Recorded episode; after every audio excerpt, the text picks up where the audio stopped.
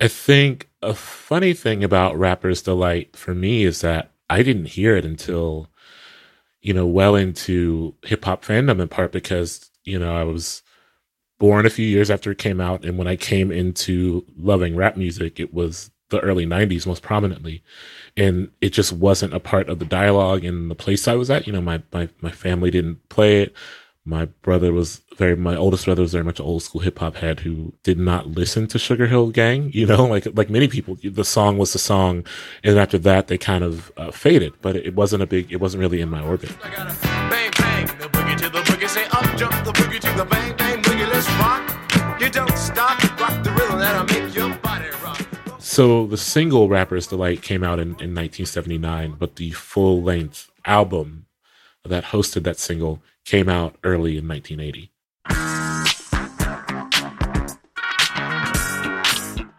Sugar Hill Gang, in a lot of ways, actually was probably ill equipped to make a full album. And so that is why I think it's important to talk about the merits of the album in terms of importance instead of quality. Because while they were not necessarily equipped to create an album of rapping, they kind of had to. You know, at the start of, of many evolutions is kind of just someone who is willing to fall on the grenade, so to speak, and kind of step out into some uncharted territory and, and make something that shows other people that it can be done.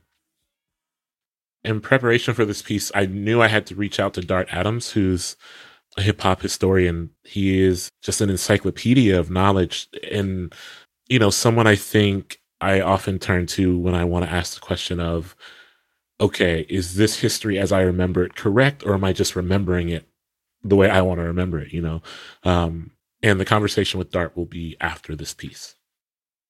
DJ, please pick up your phone. I'm on the request line. I'm Hanif Abdurraqib from KCRW. This is Lost Notes, 1980, The Sugar Hill Gang. With any luck, it might one day be safe and comfortable for people to congregate, to gather in small, tightly packed rooms and relieve their bodies of some sweat, to praise at the once familiar altar of touch, of dancing somewhere other than in front of their own mirrors to their own playlists. When that day comes, there will be house parties or basement dances where the DJ will be whoever hooks their phone up to a speaker or whoever agonized over a selection of songs to play before leaving their home. In other places, the DJ might be the person who is willing to string together the most hits in a consecutive order.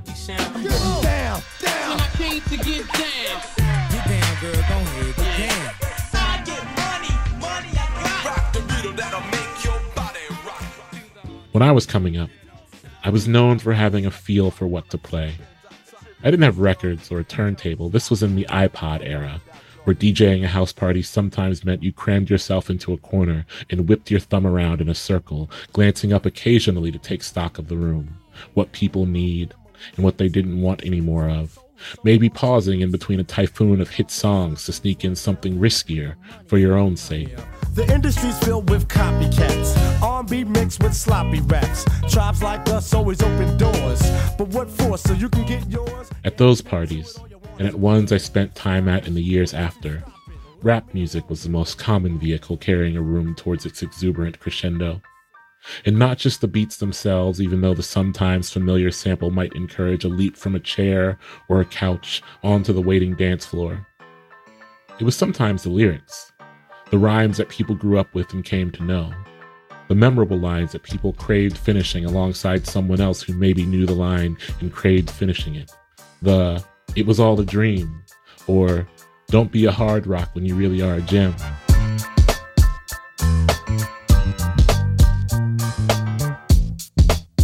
Lately, I have been thinking of this communal reconstruction of song and how I miss it. Maybe by the time you hear this, those magical moments will once again be flourishing throughout dorm hallways and homes and clubs all through America.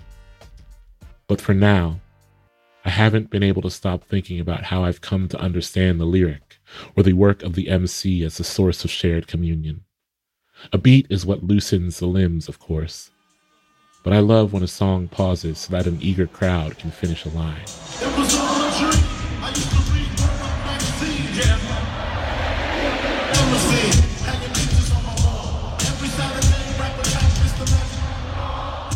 This is rap music as I've come to understand it and know it. I was born in the early 80s. By the time I first started hearing and discovering rap music, it was at the end of that decade, tumbling into the start of the 90s. Rap was in the midst of another golden era. MCs were larger than life personalities, and even when paired with spectacular DJs, the MC was the one who got the most face time. There were DJs who rarely spoke, who didn't enjoy nearly as much camera time, even though their skill set was immense. Take someone like the legendary DJ Jazzy Jeff, who, despite being massive in his own right, would sometimes be eclipsed by the immense personality of the Fresh Prince, Will Smith. We just bugging, we just having some fun. Me and Jeffrey, he's the DJ, I'm the rapper. Hello, can anybody hear me? Of course, there were also MCs who knew where their bread was buttered, those who would make songs in tribute to their DJs. LL Cool J's Go Cut Creator Go, or Rakim's Eric B. is President.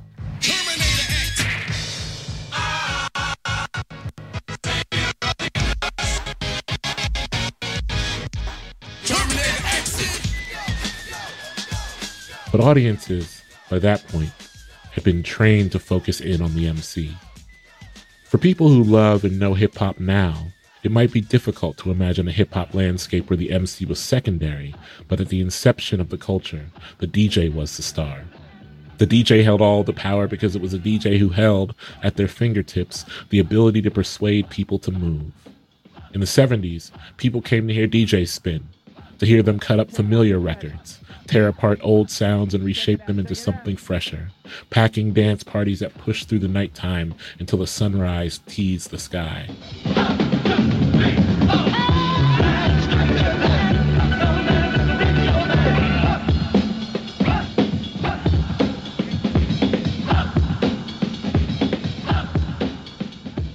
Back then, the role of the MC was, quite literally, to be a master of ceremonies.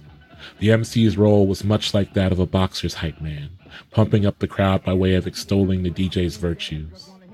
When the evening seemed to reach its peak, or if the crowd seemed to be giving in to the exhaustion, the MC would hop on the mic and pump the crowd back up. The place to be tonight to take it back. Out the man on the mix, the incredible DJ WizKid. The funky WizKid beat, y'all.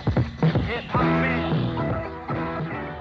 It is important to understand that the birth of hip hop and the birth of rap music itself are two different things. The former allowed for the latter, of course, but hip hop as a culture began to bubble up in the early 70s.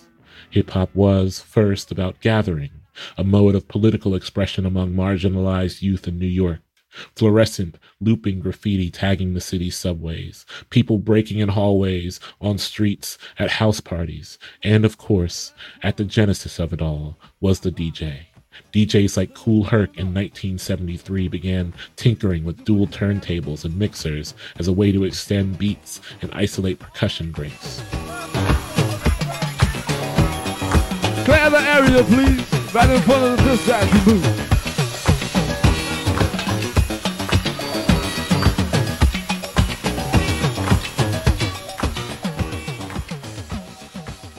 For this reason, some people couldn't fathom a world where an MC or a group of MCs took center stage. That began to shift as the 70s wore on, and came to a head as the 70s turned over into the 80s. A big part of this happened at the hands of producers, managers, and husband and wife team Sylvia and Joe Robinson. The couple founded Sugar Hill Records in 1979, named after the Sugar Hill neighborhood in Harlem. The first record on the label was the song Rapper's Delight. It became the first top 40 hip hop single. Check it out, I'm the CASN, the OVA, and the rest is FLY. You see, I go by the code of the doctor of the mix, and these reasons I'll tell you why. You see, I'm six foot one, and I'm tons of fun, and I dress to a T. You see, I got more clothes than Muhammad Ali, and I dress so viciously. It was recorded by the Sugar Hill Gang, a group of three MCs that were assembled by the Robinsons with the goal of making a rap song that pushed MCs to the forefront. Big Bank Hank, Wonder Mike, and Master Gee were all from Englewood, New Jersey. Just before Sugar Hill started, Big Bank Hank worked at a pizza shop and managed the Cold Crush Brothers on the side. All right, now we in Cold Crush Brother. We here to represent my man DJ Song.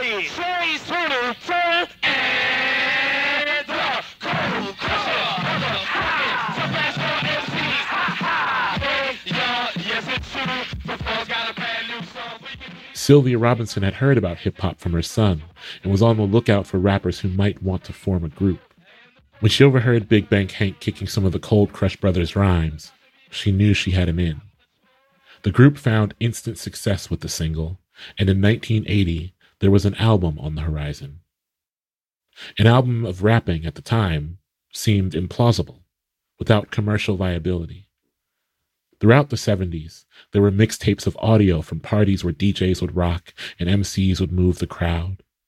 This seemed to suffice until the Sugar Hill Gang came along with Rapper's Delight. And so, in the early months of 1980, a six song, nearly 40 minute album by a rap group was released. I'm scientific, the kid terrific, the mastermind, the cosmic mystic. I'm the master Gee with the phenomenon. Rapping to the rhythm, on and on. I'm a devastating rapper with a thunder rap. Rapping to the beat, I like it like that. The rap I have controls your will, which is typical of Sugar Hill. You go, the debut, self titled album by the Sugar Hill Gang wasn't received without controversy. It wasn't received without skepticism. I know everybody out here familiar with this. The rapper's delight shit. Oh yeah. But what you may not know. Uh huh. Yeah, I know, I know, I know. What you may not know is that that stuff originated right here. Me, myself, the Grandmaster Caz. I'm gonna show you right about now. You tell me which one sounds for real. I'm gonna, say it the way I made it up. I'm C-A-S-A and the rest is F-L-Y. I got a PhD in mixology of that fact you can't deny. When one considers some of the greatest rap albums of all time, I wouldn't imagine much of anyone would mention the first Sugar Hill album that splashed into the opening part of a new decade, brimming with possibility. When one thinks about the greatest rap groups of all time, Sugar Hill Gang might be an afterthought. Hard to imagine the relevance of them or their first album at any point after the mid 80s, when hip hop had embraced the MC, when new labels with more vision sprouted up to swallow Sugar Hill Records, which was buried in litigation and controversy before it shut down in 1986. I said a hip hop, the hip, the hip, to the hip, hip hop. You don't stop the rockin' to the bang bang boogie. Say up, jump the boogie to the rhythm of the boogie beat. But sometimes legacy is not about the spark itself, but about the flame the spark causes, even if the spark is forgotten as the fire grows. In the end, there was a time before Sugar Hill Gang made a rap album, and there was a time after. And if not for the release of that record in 1980, maybe someone else might have done it. An album of rapping might have come in another year. Some other producer looking for a buck might have put the pieces together to cash in on the then still emerging trend. But maybe not for years. Maybe not at all. Either way, the history of rap music as we know it would have shifted. The rappers who came up in the 70s and 80s and made their biggest splashes in the 90s might have had their careers altered, their inspirations limited. On the other side of the imperfect Sugar Hill Gang and their imperfect quest to get rap music on the charts is a familiar room, with a rap song everyone knows all the words to, lyrics being kicked over an old instrumental in a car's back seat, impromptu freestyle battles at lunch with closed fists and open palms beating a rhythm out on a table's surface. There is language, forming a chain with other language until it makes a speaker feel limitless.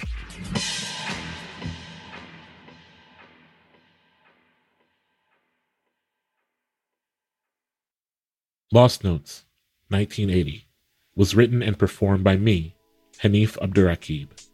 The senior producer for Lost Notes is Mike Dodge Weiskopf. The show's creator and executive producer is Nick White. He also edited this piece. KCRW's USC Luminary Fellow is Victoria Alejandro, and she provided production support for the series. Special thanks to Alex Soria, Kristen Lepore, David Weinberg, Adria Clokey, and Dart Adams. Also to Christopher Ho, Drew Tewksbury, Rachel Gertz, and so many others at KCRW who helped bring this show to life. We have some exclusive photos on our website of the Sugar Hill Gang in 1980. They're by Laura Levine. Go find them at kcrw.com slash lost notes.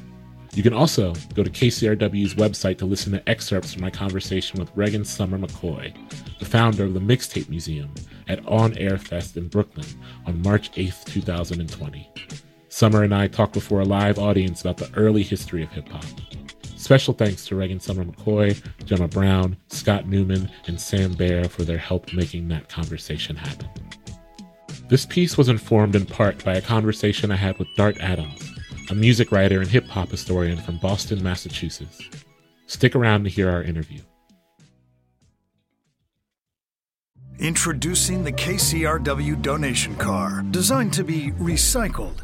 This first of its kind vehicle will save you time, space, and hassle by disappearing. Enjoy the luxury and comfort of turning your underused car into a donation worth hundreds, even thousands of dollars. The KCRW donation car, already in your garage, driveway, or on cinder blocks outside your house. Act now at kcrw.com/cars. I'm Hanif Abdurraqib. From KCRW, this is Lost Notes, 1980.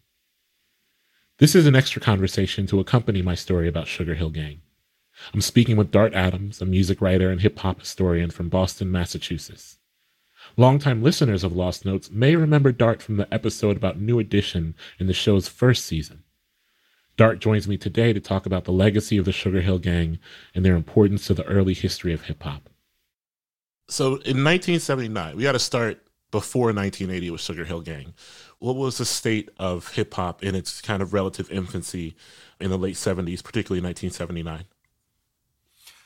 hip hop evolved from I say 1973, 74 on, but rap in particular uh, really began to emerge between 1976 and 77 into the thing as we know it now.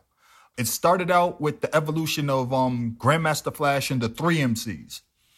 His three MCs being um, Keith Keith, Keith Cowboy, uh, Melle Mel, and his brother, the Kid Creole. The Glover brothers, as they were known, they started out as b-boys going to different jams, and then they developed a style of MCing. They called it non-stop rapping, and then they would go back and forth seamlessly. Whereas um, Keith Keith Cowboy was the guy who really got the crowd into it, made everybody say ho, throw your hands in the air, wave them from side to side, and then they did their rhymes together and they created pretty much the aesthetic for other MC crews. You had to compete with what Grandmaster Flash, his wings, and the three MCs were doing.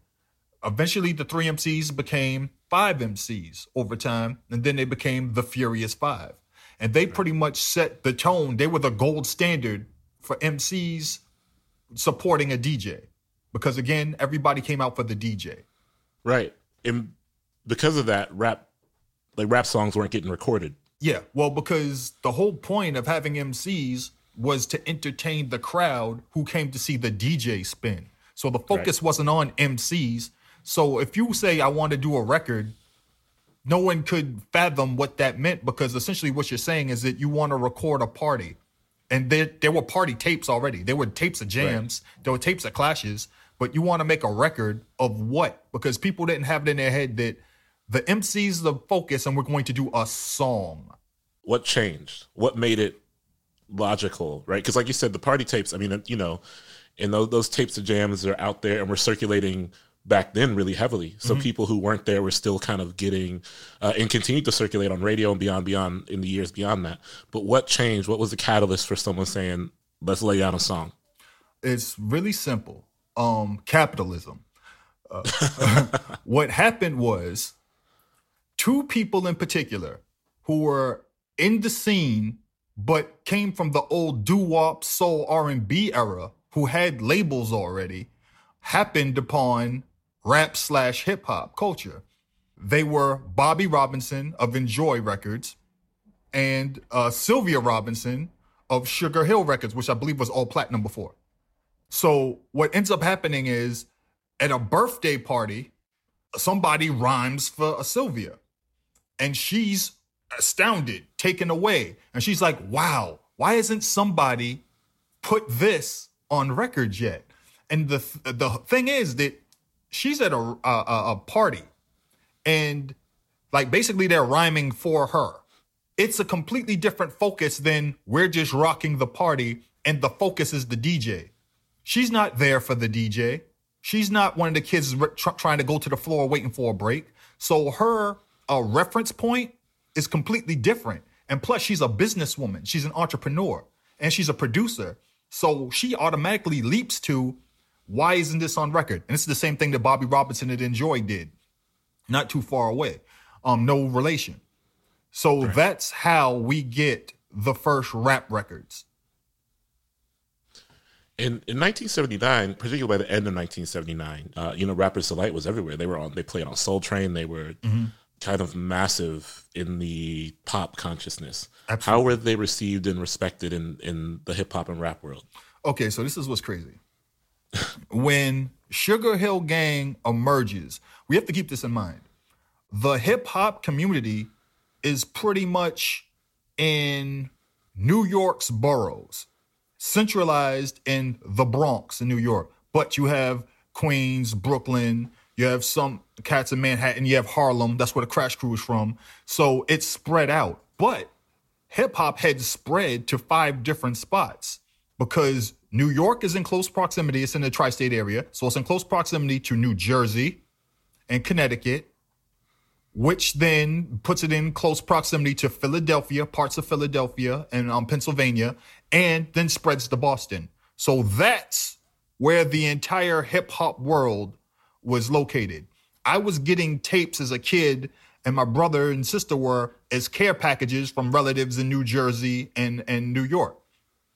So the hip hop community is small, and there are very few groups people know about. And if you're not in New York, you don't see flyers for jams, so you don't know what the names of every group and or crew are.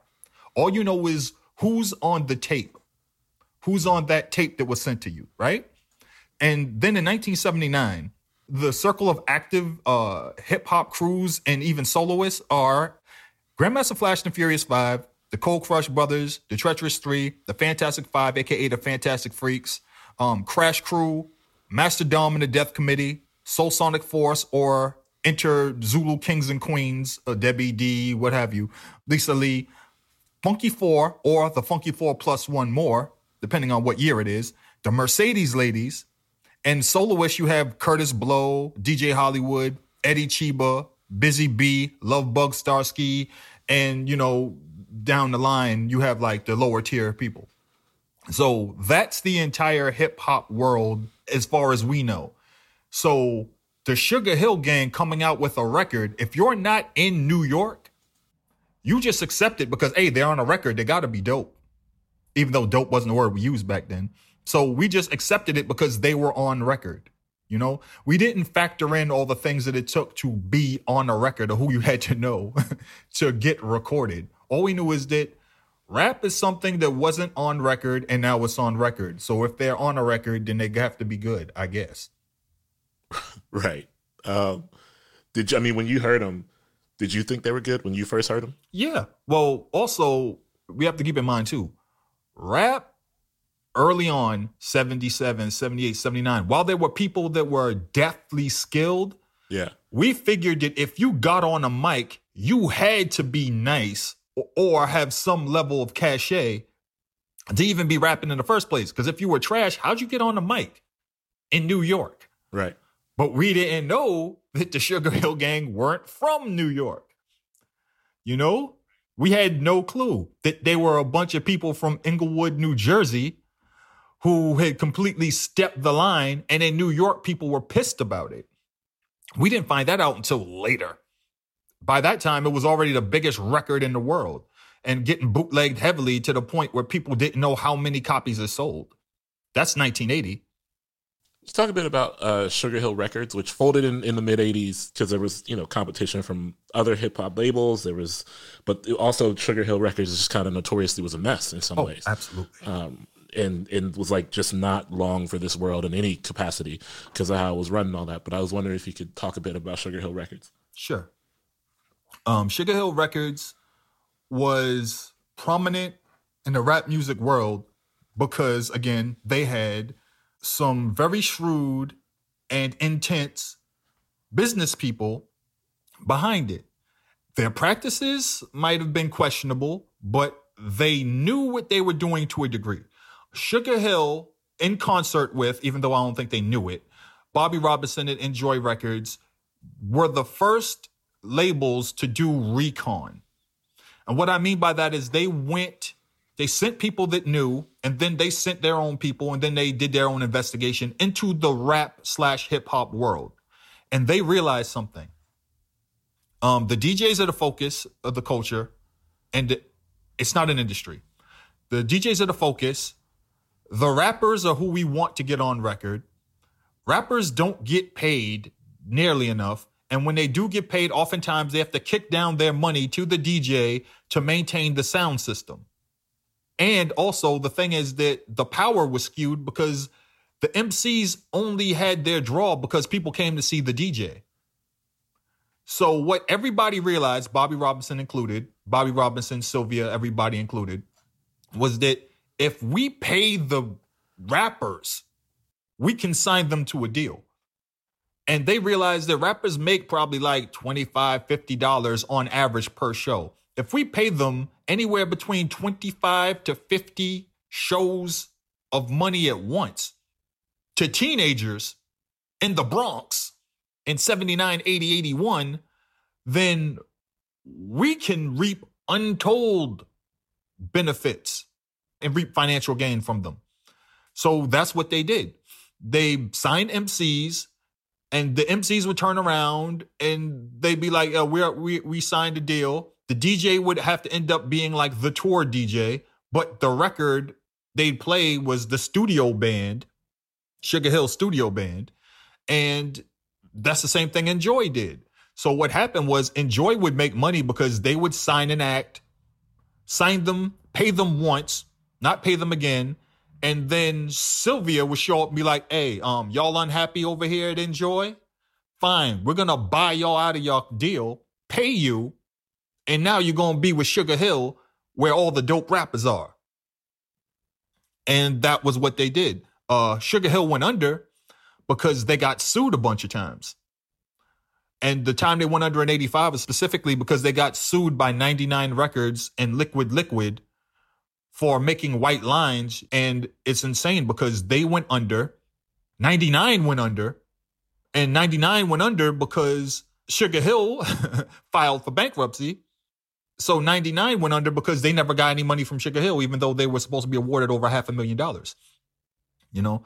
And it was just like bad business practices all over, but also the rap industry was changing and they were not going to be able to compete with profile they weren't going to be able to compete with um tommy boy they weren't going to be able to compete with def jam.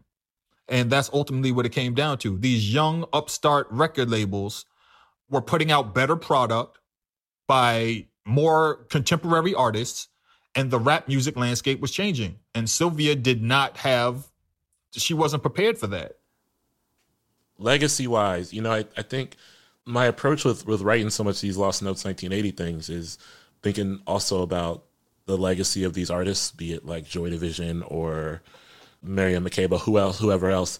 And I think Sugar Hill Gang is maybe the trickiest one to approach. Yeah. Um, because like a lot of these, a lot of the the early rap acts, I think it's really hard for people now to put their legacy in a decent perspective. In part because of how the music sounded and how far I think we are from that sound in a lot of ways.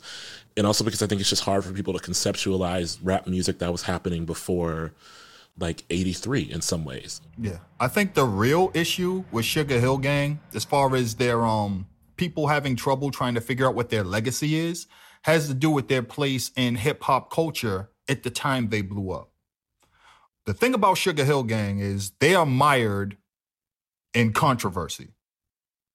They made the first big rap song, the song that put the art form and the genre on the map by one, being a group that wasn't from the Bronx or Queens or Brooklyn or Manhattan, being a crew that didn't battle or compete on the stage with the other prominent rap groups at the time didn't show up at a clash, weren't on a flyer. They didn't build their uh, fan base.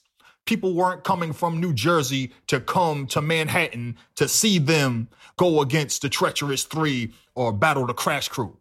That didn't exist. They never faced Treacherous Three until they were in the studio together at Sugar Hill. And the fact that they were from Englewood, New Jersey, which was outside of you know the acceptable range of where you had to be to be a rap crew so they were looked down upon by all the other prominent rap crews and and you know the fans are dancing so they don't really care but the thing is that they blow up off of rappers delight where the inside of the hip hop community were listening to it like that's my line that's my line that's my line those are my bars i said that that's mine. That's a homeboys. Uh, he took that. That's from um home. That's from this person. That's from Pebblee Poo. And there was an entire section that was from Grandmaster Caz. The one of the three linchpins of why MCing even exists to this day are Melle Mel, later Grandmaster Melle Mel, Grandmaster Caz, who was initially DJ Casanova Fly, and the other one being a young man by the name of Kool Moe Dee of the Treacherous Three. These three dudes essentially elevated the art form between 1976 and 1979 so that we have MCing today. That being said, people hearing Rapper's Delight and being like, that's my line, that's all Caz, immediately screws them up in terms of where their legacy is in terms of the culture. However, when we step back without the fact that Sylvia actually just said, I'm just going to audition rappers in New Jersey and stumbled upon Big Bank Hank, who was in a pizza shop uh, reciting rhymes from other people, you know, and then when they did the audition process, kept saying the same rhymes while everybody else was freestyling and coming up with new stuff. If it wasn't for that fact, or he didn't say, hey, I know Grandmaster Caz, won't you put Caz on the record? If it wasn't for that, then yeah, their legacy would be different. But the fact remains is without Sugarhill Gang Rappers Delight, we're not having this interview right now. I'm not sitting here as a hip hop historian about a culture. I'm sitting across from a whole bunch of books about rap and hip hop. I'm just looking at them right now. I have two on my desk right now. And who knows what would have happened if this song didn't blow up in the holiday season of 1979 80 just as Kurtis Blow puts out Christmas rapping you know just as uh Winley Records puts on his daughters rapping and rocking the house you know like Lady B it's my beat we don't know what happens without that being the first song to take this to another level and bring it to the consciousness of the mainstream does it also help to some degree that that Sugarhill Gang? You mentioned it; they're kind of just dudes. You know what I mean? Uh, for better or worse. Of course, they were dudes who were pulling from other rappers, but I know a lot of rappers of that area were kind of era just were kind of just dudes. But it fed into this idea that this was an art form for the people. Yeah, absolutely. I mean, it's beautiful at the same time that you have all of this culture, you have all these MCs, all these crews, all these DJs in New York and the record that blows comes out of Englewood, New Jersey. You know? And the thing is that what made Sugarhill Gang bona fide after the fact was that they were the big act on Sugar Hill, which was the main rap label before, you know, Def Jam emerges, you know, after Tommy Boy, after Profile, after a few other labels, Spring, what have you. And, um, you know, they start doing songs with Grandmaster Flash and the Furious Five they're on the same label as the Crash Crew. They're on the same label as Funky Four plus one more. They're doing reviews and tours with them. They put out Apache, Eighth Wonder. So when you think about it, Sugarhill Gang ends up being official. Like the West Street mob, people are like, where's West Street? There's no West Street, New York. It didn't matter because if it came out with that Sugar Hill label on it, and you look at the other artists that are on Sugar Hill, it's official. Treacherous 3 were on Sugar Hill after they got sold by Bobby Robinson from Enjoy. So, you know, what are you going to do after the fact? Be like, oh, they ain't real, but you look at who they're doing. They did Showdown. What can you say after you hear Showdown? They're all on the same stage. They're all, all on the same mic. They're all on the same record. It is what it is. That was Dart Adams, a music journalist and historian from Boston, Massachusetts. Check out Dart's own podcast, Dart Against Humanity. This is Hanif Abdurraqib, and this has been Lost Notes 1980, Sugarhill Gang. Thank you for listening.